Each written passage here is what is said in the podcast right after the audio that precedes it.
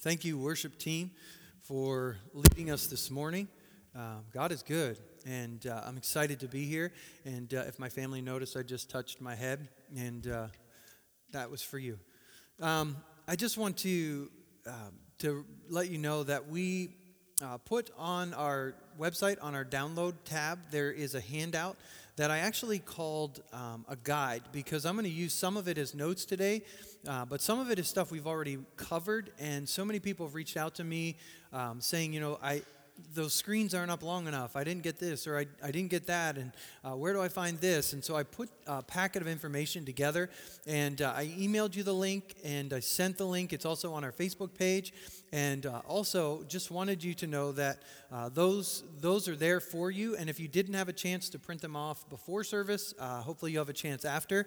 But I did list some of the resources that I've referred to over the last couple weeks and um, the different podcast, video series, books that are there. I will let you know the book is the book by Frank Viola is actually called Insurgence insurgence. It's the gospel, reclaiming the gospel of the kingdom. And so I put the wrong title on there.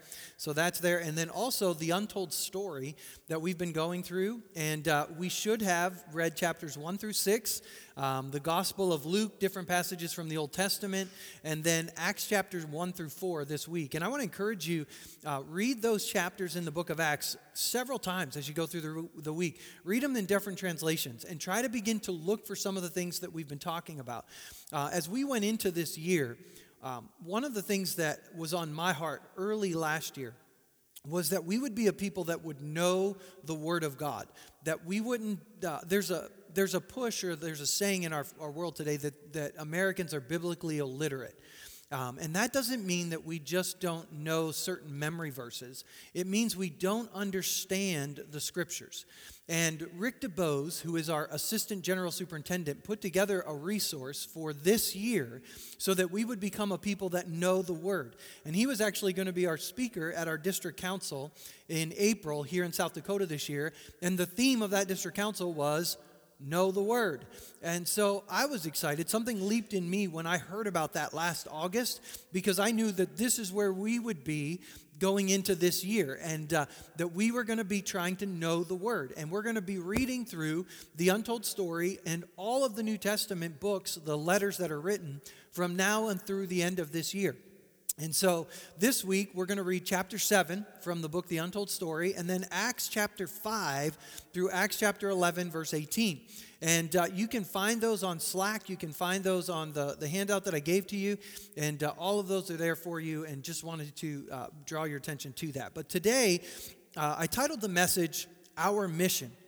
Um, I like putting what part we're on. I joked with Pastor John this morning and said, uh, This is part six, and that just reminds us that this is the sixth week that we have had to do online services. And so uh, we started this series back when we had to start online services. And so that's a little tracker for us. Maybe some of you don't like that. But the title of this message actually is called Our Mission. And just as a recap, um, if we look back in Genesis chapter 1, we see that the world was in chaos. God brought order to the chaos and called it good. Then the world was thrust back into chaos when Adam and Eve uh, deliberately disobeyed God. They sinned, chaos back, and uh, the chaos grows in Genesis chapters 4 through 6. But then God has a partnership with a man named Noah to begin to restore order. And if you look at Genesis chapter 6 through 9 uh, in the, the, the Old Testament Hebrew scriptures, you actually see a lot of parallel to the Genesis account. And so it's like God is recreating creation through the flood. The flood, the chaos, the water, just like in Genesis chapter 1. And then there is new life. And then Genesis chapter 12 we're introduced to the family that God is going to use to bring order back to the, the earth. Uh, that's his partnership. And this is not a perfect family, uh, but this is a, pam- a family that is after God's heart. And uh, so God uses them. And then starting in Exodus, we, we started talking about the narrative that God is telling, all the way from Exodus to Revelation. And the narrative, we described it as the tale of two kingdoms. There is a kingdom of empire, a kingdom of the world, and then there's a kingdom of shalom, a kingdom of God. And they are different kingdoms. They both operate right now on the earth, and uh, I, I promise you, the kingdom of empire, Jesus told his disciples, He said, Beware of the yeast of, of Herod. That's the kingdom of empire. It is so subtle and it creeps into our lives, and uh, we're going to talk about that a little bit today. But one of the promises that continues to be repeated throughout the scripture, and I don't know if you noticed, the, the song that we used as a countdown video over the last several weeks is actually a song by North Central University. They wrote it and they performed it, and it's called You Will Be Our God. And I purposely have used that song, and I don't know how many more weeks I'm going to use it, but because of the promises, and you'll find these scriptures written out on that handout, but here's the references over and over this concept of God saying to his people, I will be your God, I will be your God, I will be your God, I will be your God. I will be your God. I will dwell among you. And then all the way to Revelation. It's repeated way more than this. This is just a highlight. But Revelation chapter 21 says, Now the kingdom of God has come, and God has, is dwelling among his people. That's like the culmination of the story. And so, as we look today at our mission, as we look today at how we can trust the story, I want us to go first to Leviticus chapter 23. So, if you want to open your Bible, you can. If you want to go back later and look at these scriptures, but Leviticus chapter 23 is basically a chapter that talks about all of the, the feasts or the celebrations that were supposed to be a part of the Jewish calendar or Jewish life. And it starts, the first part of this in, chap, in verse 3 of Leviticus chapter 3, 23, excuse me, talks about the Sabbath. And the Sabbath was celebrated every single week. It was a day set aside to the Lord. It was a day for rest. It was a day for worship. It was a day to, to reset, if you will. It wasn't supposed to just be a day, it wasn't about just taking a day off. You know, so many times uh, people in our, our culture today, they say, Hey, Pastor, do you Sabbath? Do you take a day off? It's not about a day off. Um, yes, we rest. Yes, we step outside of our normal routine, but it's about a reset. It's about learning how to live from Sabbath, not learning to live towards Sabbath. Not work real hard all week just so I can rest, but I live from a place of rest. I live from a place where I remember God is my provider. I live from a place where I remember I'm in, in, I'm in covenant, covenant with God, not because of me, but because of Him. And so it's this total reset, and out of that day should come the way we live our entire lives. And uh, the Jewish people got that wrong.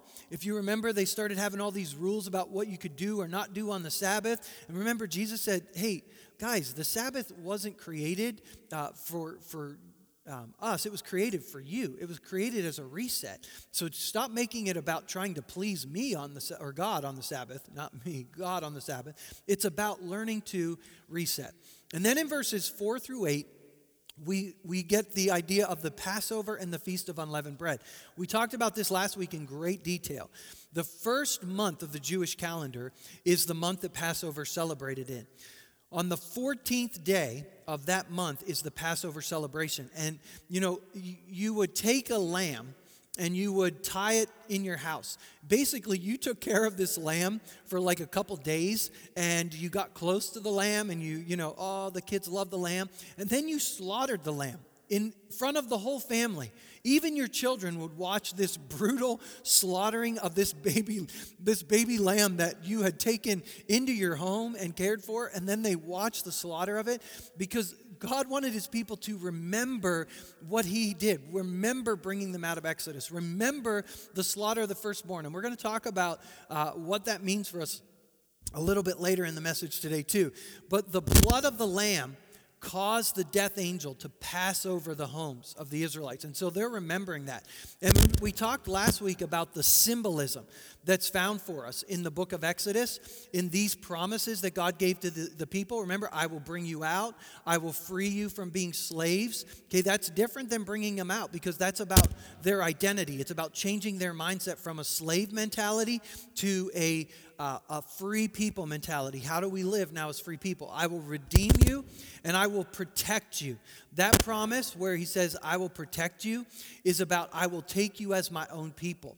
And we talked last week about those cups that they drank from as a part of the, the celebration of the Passover the cup of sanctification, the cup of deliverance, the cup of redemption, and the cup of protection, sometimes called the cup of completion or the cup of restoration.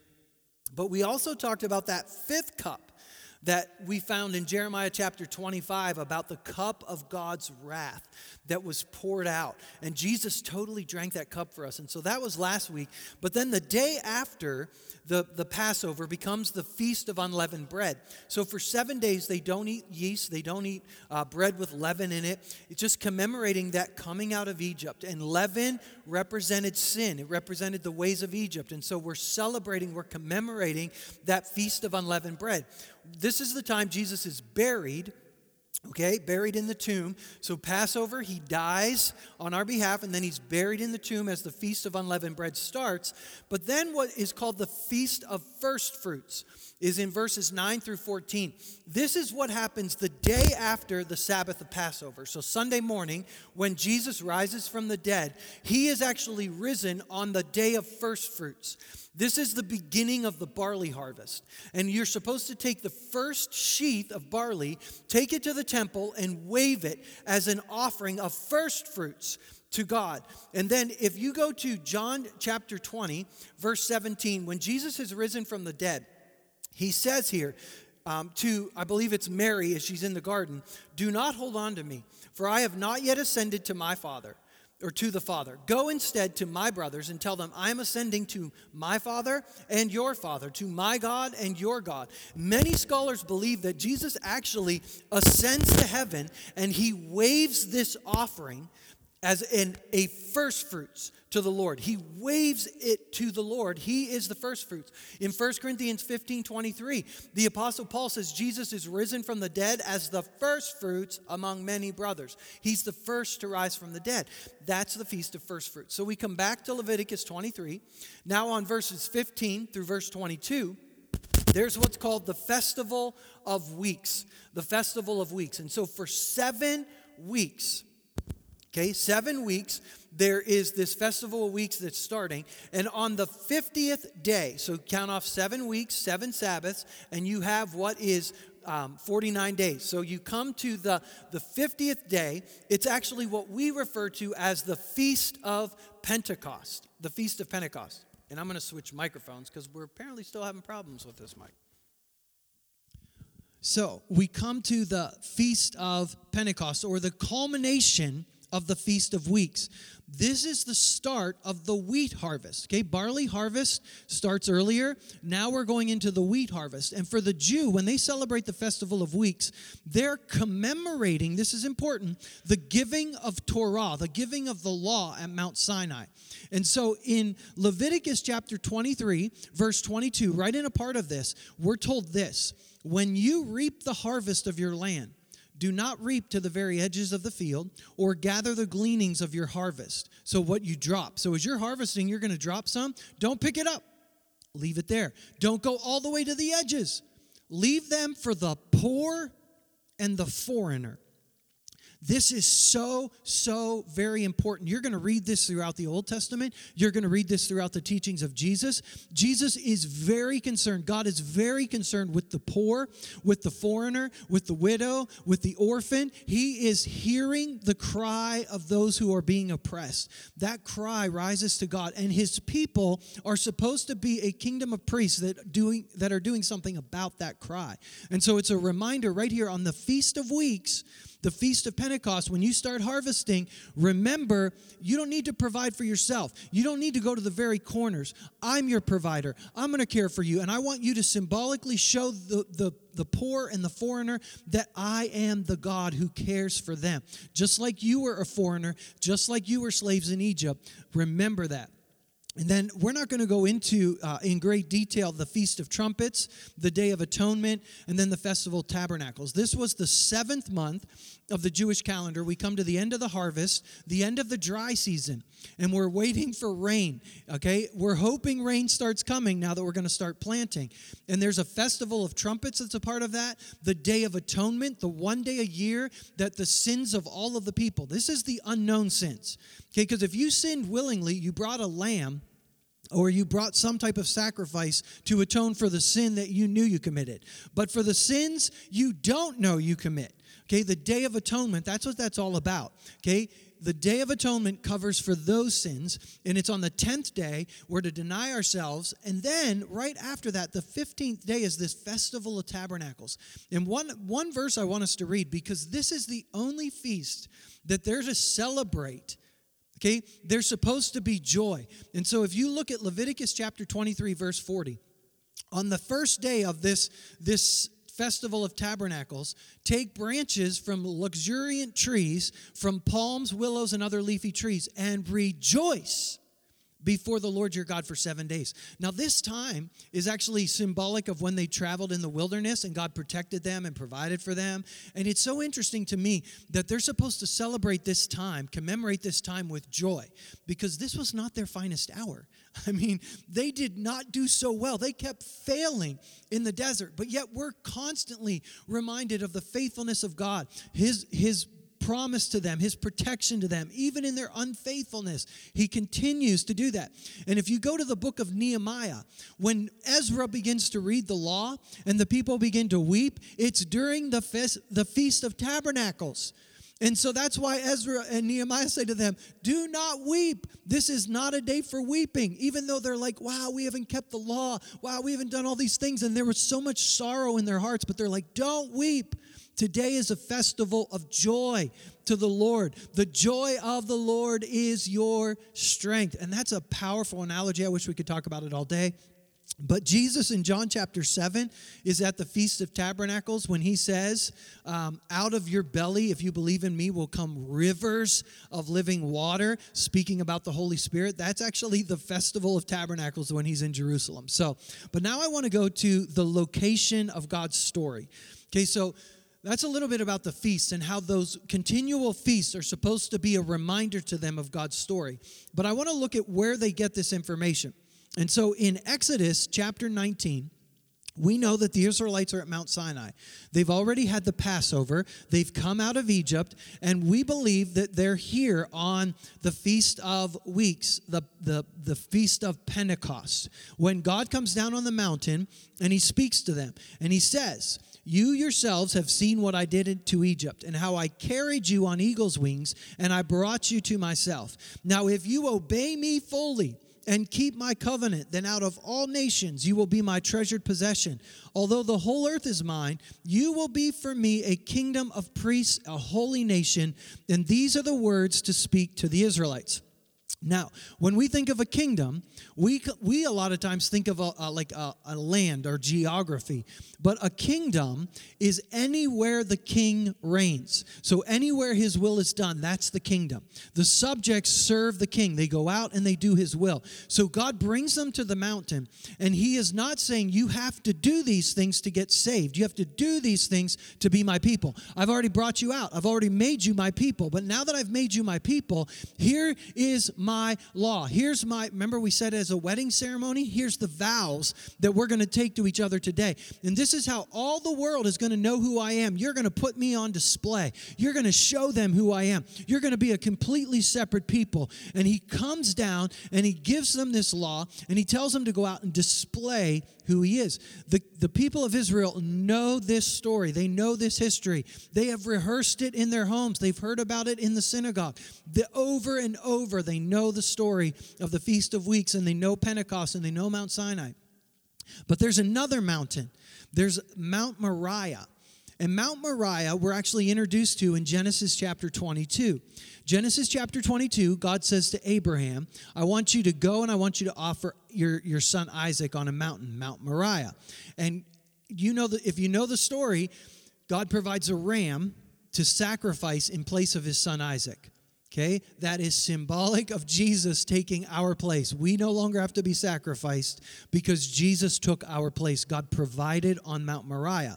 Now, Mount Moriah comes back to us in 2 Samuel chapter 24 the David does a census.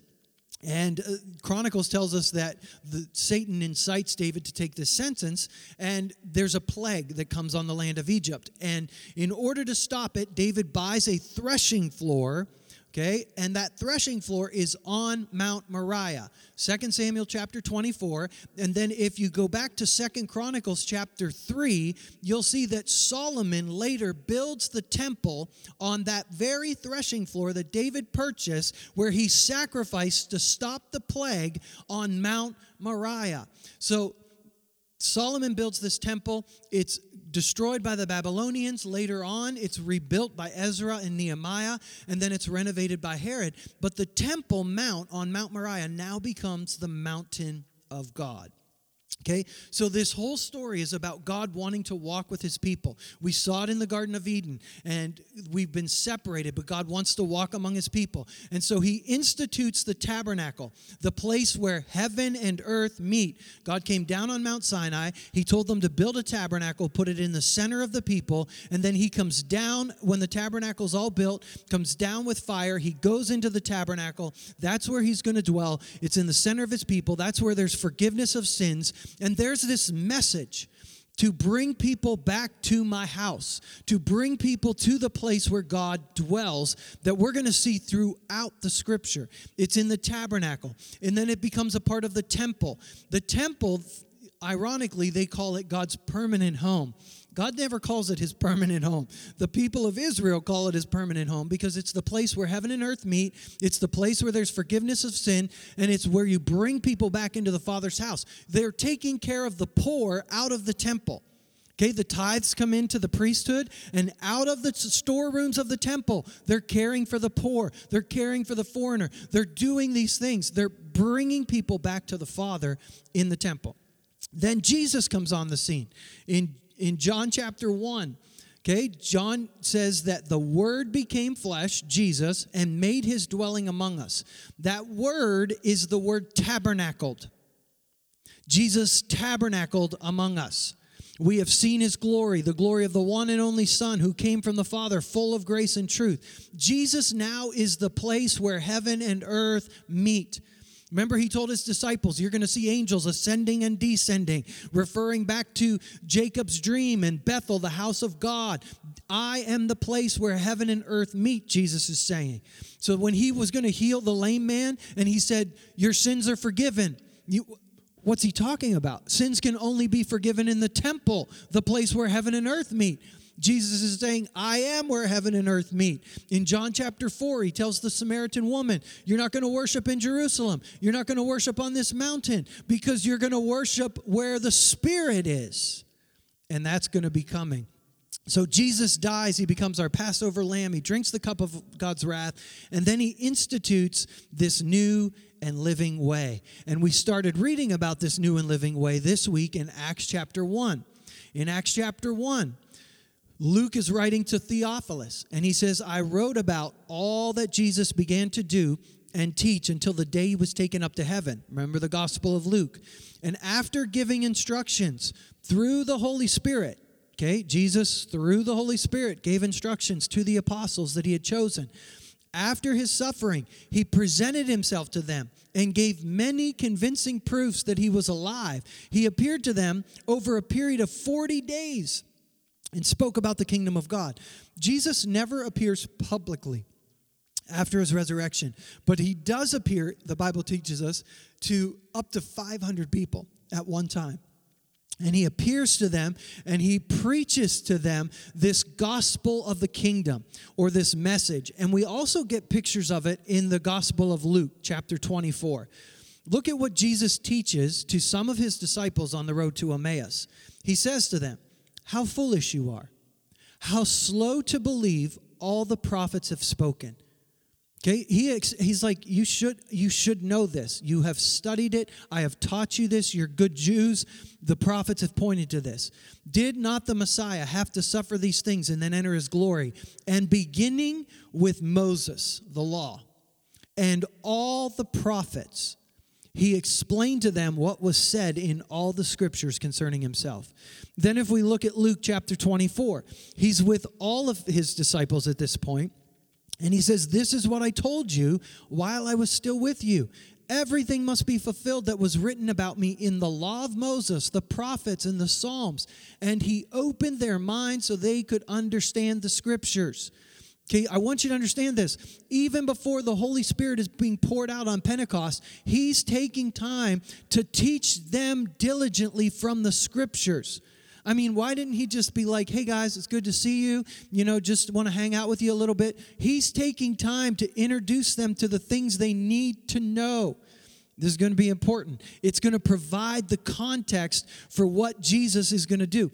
And it's so interesting because the disciples then ask him, Hey, are you going to restore the kingdom? I mean, we remember from the writings that you're going to restore the kingdom. And he's like, Guys, it's not for you to know those things. You need to understand this. You're going to be witnesses of me because the Holy Spirit's going to come. He's going to be poured out. He's trying to provide context. If we do not understand this, like the disciples, we are going to, to spin our wheels trying to create a utopian society here on the earth, a physical kingdom kingdom, a physical representation of the kingdom of God. We want to have a society where God reigns, where God's our king. And God's like, no, my kingdom is everywhere my followers declare my message and proclaim who I am. You do not need to establish a physical kingdom on earth with this, my empire. That's going to happen later.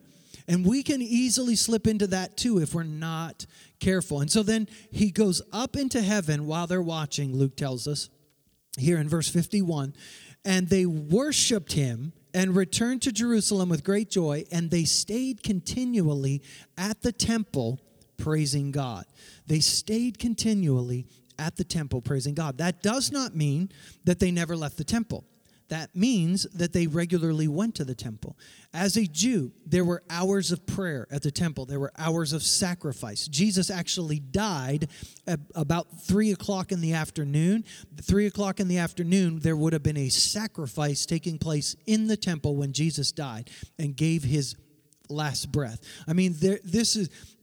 God is such a God of design and order, and all of this is so symbolic of what God has done and been telling us all along.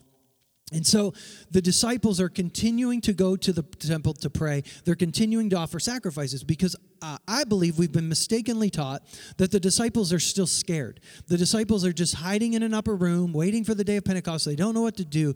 I believe the 40 days that Jesus began to teach them the scriptures, they began to understand it. They began to, to, to walk in the, the understanding of those scriptures, and they continued to go to the temple like they were supposed to do and meet for prayer. And so when the day of Pentecost comes, Acts chapter 2, remember that's the Feast of Weeks, day 50. There's a, a prayer time, there's a sacrifice, there's a feast. They were all together in one place. Suddenly, the sound like the blowing of a violent wind came from heaven and filled the whole house where they were sitting. They saw what seemed to be tongues of fire that separated and came to rest on each of them all of them were filled with the Holy Spirit and began to speak in other tongues as the Spirit enabled them. Now, there were staying in Jerusalem God fearing Jews from every nation under heaven. When they heard this sound, a crowd came together in bewilderment because each one heard their own language being spoken. Utterly amazed, they asked, Aren't all of these who are speaking Galileans? How is it each one of us hears them in our native language? Amazed and perplexed, they asked one another, What does this mean? Some, however, made fun of them and said, They've had too much wine. The day of Pentecost has fully come, the feast, the beginning of the harvest, and there's this sound mighty rushing wind. There's fire, and they spoke as the Spirit enabled them. Now, Peter is later going to tell us that when he preaches, this is the, the nine o'clock hour. Okay, so where are good Jews at the nine o'clock hour on the Feast of Pentecost? They're in the temple, or they're at least nearby the temple. And they're right there. I believe they're right there at the Temple Mount where Mount Moriah is. And I'm wondering if we're making the connection. Because at Mount Sinai, when God gave the Torah, when He gave the law, when He celebrated the first Pentecost or Passover, there was thunder and lightning, there was a sound. Here, there's a sound, there's a rushing mighty wind. There was fire when God came down on the mountain. There's fire on the day of Pentecost, and God spoke from the mountain, and God spoke on the day of Pentecost as the Spirit enabled them. And God is saying to his Jewish people, This is that. This is the feast of Pentecost. And God brings it all together in this new moment. And don't miss it because God is establishing a new house, a new temple that is not made with physical stones, but is made with living stones. And law that is not written written on tablets of stones, but law that has been written on human hearts. How we are to live as redeemed people to make him known. And that's what God is saying right here. And as Westerners, when we focus on the Holy Spirit coming to us, we tend to focus on the, the personal encouragement and the personal comfort we get from the Holy Spirit. And that's true, but please do not miss that this is the beginning of harvest and that the Father's house is all about bringing people back to the house. I believe Luke purposely doesn't use the word temple. Jesus said, My house will be called a house of prayer. Luke uses that exact same word. It filled the entire house. He is trying to help the Jews. He's trying to help people connect to this idea that we are now the Father's house. The Spirit was given to make you and I a, an empowered house people used to have to travel to the temple. They used to have to travel to God's house. And now we take the house to them. We take the house even right to the gates of hell, and we say, right here is where God is. When Jesus was with his disciples, he gave them this verse that's sometimes hard for us to understand. He says, Peace be with you. As the Father sent me, I'm sending you. And he breathed on them and said, Receive the Holy Spirit. If you forgive anyone's sins, they're forgiven. If you don't forgive them, they're not forgiven. Jesus was not telling you and I that we have the power to say to that person, Well, I don't think you've really repented, so I'm going to withhold forgiveness for you. We don't give forgiveness, we offer forgiveness because of the power of the Holy Spirit. We are the temple and the reason that you and I can preach forgiveness, the reason that people can find forgiveness where we are, is because we're the temple. And yes, the Holy Spirit gives us this power, but it, the disciples are connecting. Now they have the right to do this. Okay, it's not just about the empowerment to do it, it's about the right to do it. Because where the Spirit is, there is freedom. Where the Spirit of God is, that's where heaven and earth meet. And the, the right to offer forgiveness is now anywhere you and I are. And so it's not about the, the Holy Spirit coming just to make them smarter or make them braver. Yes, there's an empowerment in the Holy Spirit, but I think sometimes we don't understand what the apostles understood. And sometimes we get lazy as spirit filled believers. We have the Holy Spirit, so we don't have to study, so we don't have to obey, so we don't have to be diligent, so we don't have to go to prayer services, so we don't have to do those things. You're right. Under the under Jesus, you don't have to do any of it. But if we're going to be a spirit empowered house, if we're going to live displaying the glory of God, we're going to diligently study the scriptures. And the Holy Spirit is going to take what we put in and He's going to bring it back out. I encouraged you in Slack this week as I was reading. Don't, don't stop teaching your family. Don't stop teaching your children. Don't stop reading the scriptures. Even if you read it and you're like, I don't understand what any of this means. When the Holy Spirit breathes on it, He's going to help connect the dots. I have been studying the Old Testament and I've been studying some of the things that I'm sharing with you now since 2012. And I feel like in the last month, the Holy Spirit has breathed on it in a way it has brought it together in ways I never could have before. And here's the thing, but I had to be the one to, to put it in. I had to be the one to keep doing it. And I didn't do it perfect. I was lazy. I was indifferent. I had to keep falling off the cart and keep bumming, coming back to the cart. But I kept coming back to the book and I kept getting it in me. And when the Holy Spirit comes, He breathes on it and He makes it alive. And the Jews understood that because you and I have a mission. And that mission, should we choose to accept it, is found in 1 Peter chapter 2. And I didn't write that, I don't believe I put that on your handout, but write it down. 1 Peter chapter 2, verses 1 through 10. You are a chosen people, you are a, a royal priesthood. You are a people belonging to God to declare the praises of Him who brought you out of darkness into His marvelous light. We have become a spirit empowered house to, to present who Jesus is to this world. And I hope you're getting as excited in your home as I'm getting right here. But um, this is so good. And then Peter gets up on the day of Pentecost and he connects the dots for these Jews. He brings in things that they would know. They would know the writings of the prophets. So when he says, Joel said this, this is that. And when he brings up what David said in the Psalms, it's interesting to me that the second or the third actually Old Testament reference that Peter gives us in his sermon on the day of Pentecost Acts chapter 2, verses 34 and 35, he's actually referencing David calling uh, his son, who's going to sit on his throne, Lord. And it's the same one from Luke chapter 20 that Jesus used because the Pharisees and Sadducees were trying to question him and trap him. And he gave them that question. And after that, no one asked him questions anymore because they didn't know how to answer that. How could David call his son Lord? That's, I, we don't have an answer for that. And Peter now understands. I mean, it's all that they have studied, all that they have learned. I don't think Jesus was just wasting his time for 40 days. He was depositing what the Holy Spirit was going to draw out of these guys and these ladies on the day of Pentecost, because there were ladies there too on the day of Pentecost.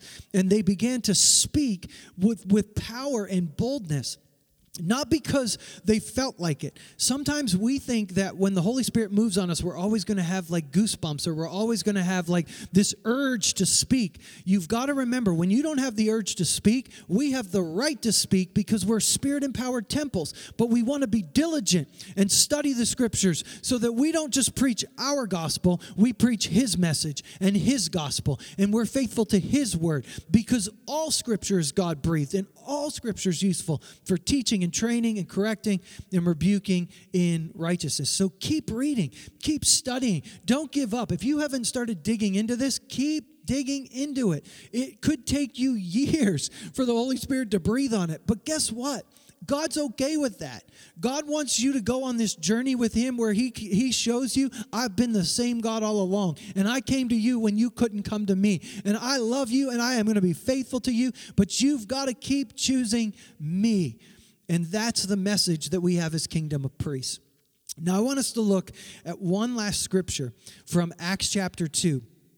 Because after Peter preaches and 3,000 people get saved, okay, Pastor Mark, remember back in February, he, he pointed to Mount Sinai and he said, You know, when the law was given, 3,000 people died because they worshiped the golden calf. And here on the day of Pentecost, when the law gets written on our human hearts, 3,000 people get saved. That wasn't a mistake. That was God pointing again the people of Israel to this. And look at what happens. They devoted themselves to the apostles' teaching and to fellowship, to breaking of bread and to prayer. Everyone was filled with awe at the many wonders and signs performed by the apostles, and all the believers were together, had everything in common. They sold property and possessions to give to anyone who had need. Every day they continued to meet together in the temple courts. Interesting. They broke bread in their homes and ate together with glad and sincere hearts, praising God and enjoying the favor of all the people. And the Lord added to their number daily those who were being saved.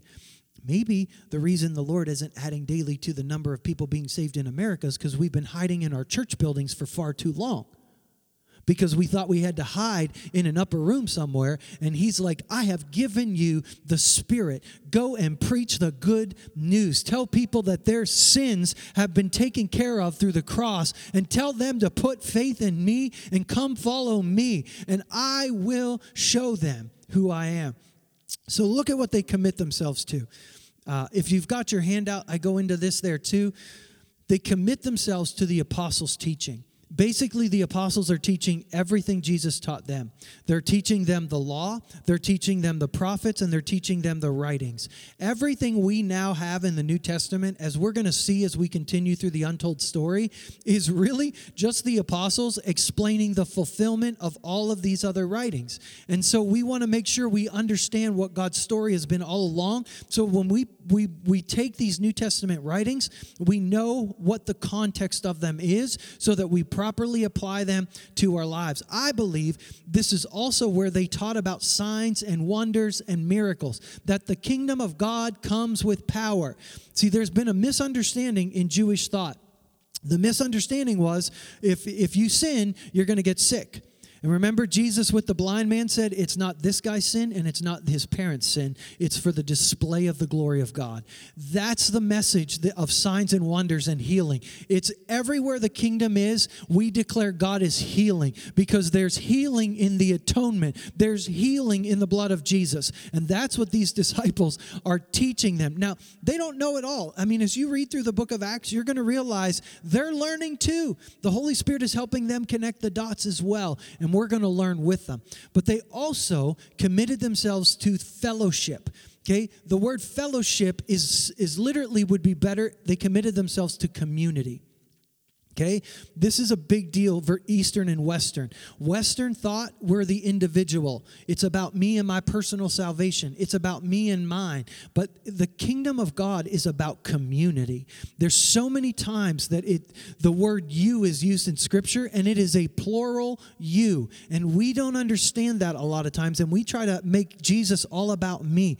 Uh, but there's a birthright. There is a, a the, the point of the birthright for the firstborn son was to take care of everyone in the father's household. Remember, Esau despised his birthright, but Jacob chose the birthright. And we got to choose the birthright. We're going to take care of the people in the father's house. And if that means I sell something so that I can take care of somebody else, not, I say, well, you know, they're poor because they made poor choices. I'm going to sell what I did to take care of that. Well, what if they keep making those poor choices? Then I'm going to keep selling and I'm going to keep. Why? Because I didn't get what I got because I worked hard. I got what I got because He provides for me. Every good thing I have comes from Him.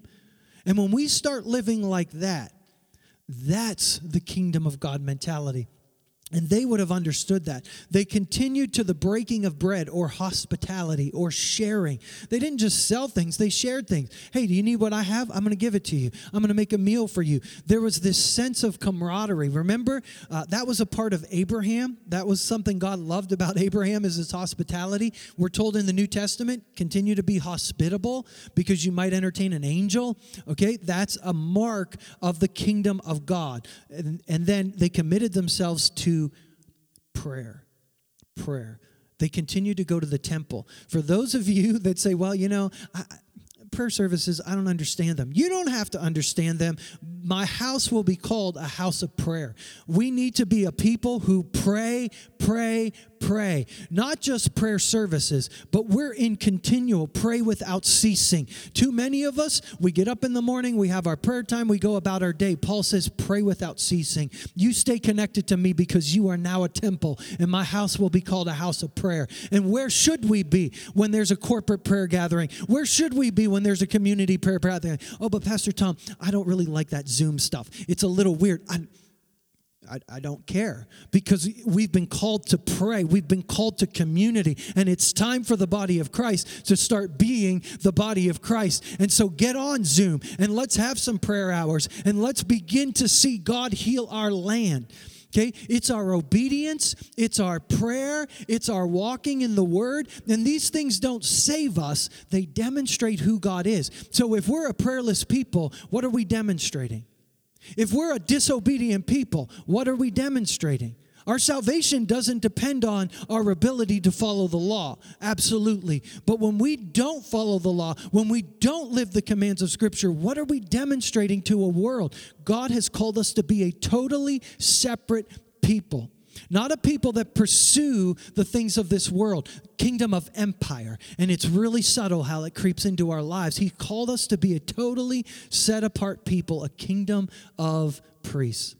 And I have put uh, on your. Uh, your your handout that I gave you, I have put a, a, a takeaway from one of Ray Vander Laan's teachings about Israel's mission and what it is to be a kingdom of priests. And I'm not going to take time to read it to you, but he I'm going to encourage you to read it this week and study it this week because as a kingdom of priests, what should we do?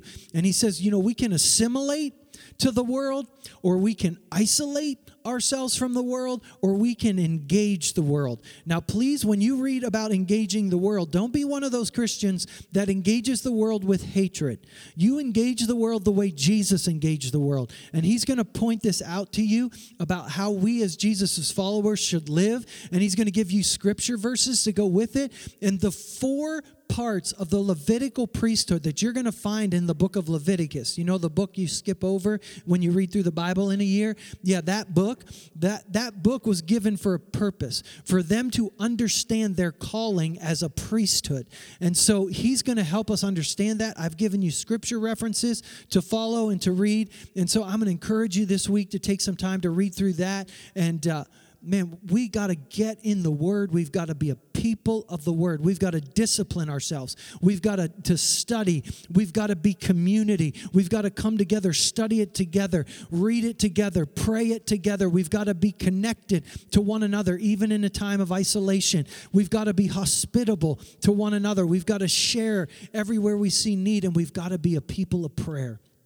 But lest you think that the baptism of the Holy Spirit is not important, let me remind you that the Apostle Paul, who in all of his writings refers back to some of this Jewish writing and Jewish history, but he says this I pray in tongues more than all of you. But I don't just pray in tongues, I also pray in my understanding because I understand the empowerment of the Holy Spirit, the baptism in the Holy Spirit. I, I know that praying in that spiritual language that He's provided for me helps unlock the things that I'm studying. It helps provide for me. It's not enough that I just pray in tongues. I need to pr- I need to understand it too. And so I'm going to challenge you keep pursuing. If you've not been baptized in the Holy Spirit with the evidence of speaking in other tongues, that's a gift that God has for you. Peter says it on the day of Pentecost. This promise is for you and all who are afar off. This promise of empowerment, of bringing together. Yes, it's a, it's a right. Yes, we have the right because of the Holy Spirit living in us. Yes, we're not led by our emotions. We're led by the truth of the scriptures that we're diligently studying. But we need that empowerment of the Holy Spirit because you can read the scriptures and it'll still be death to you until you let the Holy Spirit breathe on it. And so I'm going to challenge you over the next few moments. If you would just take a few moments right there. I know it's 11:30, but would you take just a few moments to bow your heads right where you are. And if you have never received the baptism in the Holy Spirit with the evidence of speaking in other tongues, I'm going to challenge you right now. Begin to ask God, Fill me with your spirit. I want to be baptized with your spirit. I want to be enabled and empowered to be your witness, to be an empowered house. God, to, to, to take the things I'm studying and to understand them. I want to know what it is. I need you in the fullness of your power in my life. We need the baptism in the Holy Spirit in our lives. And I want you, if there's a member of your household that doesn't have the baptism, those of you that have, gather around them and just begin to pray for them. If you don't have the understanding of what the baptism in the Holy Spirit is or what it's like, begin to pray, Lord, reveal it to me. Help me make sense of it. Holy Spirit, show me. When Jesus said, when he was teaching on prayer, he said, if you ask your Father for something, why, why do you think if you ask for something good, he's going to give you something bad?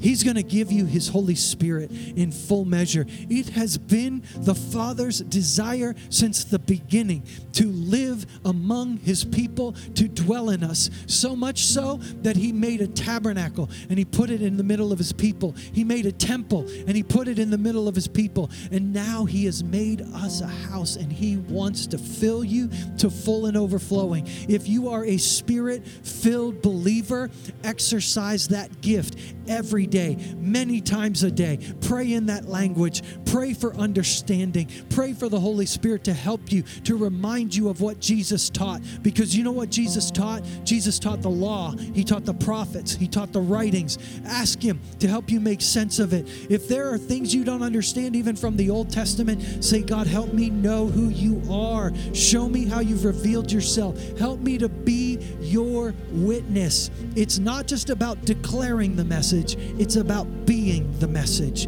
That's what He's called us to as that spirit empowered house. And so, Father, right now, I pray for every person who's watching this video, whether live or later. Holy Spirit, just like you came on the day of Pentecost, just like you did every time we see the, the, the disciples in the book of Acts saying, Have you received the promise of the Father? Have you received the fullness of the Holy Spirit? Every time they said no, they laid hands on them. And God, even though I can't be in the room with them right now, God, we, we lay our hands on every one of these believers and we say, Holy Spirit, come. Fill them with your power. Fill them with power to be witnesses. Fill them with understanding to know all of the things that you have shown in your word. Fill them, God, fill them with power.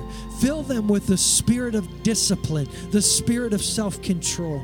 God, make it alive in our hearts. God, I pray for those of us that have received the baptism in the Holy Spirit but have not exercised that gift regularly. God, we have not exercised the right that we are spirit empowered ves- vessels declaring the good news. God, we don't want to go up to the gates of hell and shout curses. We want to go up to the gates of hell and declare the good news that you're no longer counting people's sins against them, that in their ignorance they have lived. But God, you now declare there is freedom, there is healing, there is salvation for anyone that will call on the name of Jesus because you totally drank the cup of God's wrath for us. God, make us aware of that message, that good news to declare everywhere we go. God, to live it out in our lives. Make us a people that are a community, God, that display it. That when they look at the church, when they look at your community of believers, they don't see divisions, they don't see fights, they don't see arguments, they don't see pride. God, they don't see us hoarding, they see us sharing, they see hospitality, they see us not holding in for ourselves, but releasing.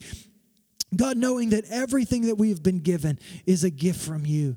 And so, God, I pray your, your blessing your blessing today over each and every one that's listening to this message. Holy Spirit, fill us today to full and overflowing. God, I thank you that we don't have to wait from Passover to Pentecost. We don't have to wait 50 days. We don't have to wait 10 days. God, we can be filled to the fullness. It's the promise of the Father that was released through the blood of Jesus Christ. God, help it to make sense in the ears and the hearts of everyone that listens today. God, I pray it right now in Jesus' Jesus' name. God, I pray your peace over every home right now in the name of Jesus. I pray your provision. I pray your, your understanding. God, I pray your deliverance. I pray your hope over each and every household today. God, that salvation would come to every house in the name of Jesus today. We pray in Jesus' name. Amen. Amen. If you're praying in your house, you don't have to stop. You can continue to pray and you can continue to, to just lean into the Lord. But when you uh, need to move on, uh, we just want to say thank you for being with us in this service. And any way we can help you, uh, reach out to us this week. God bless you this week.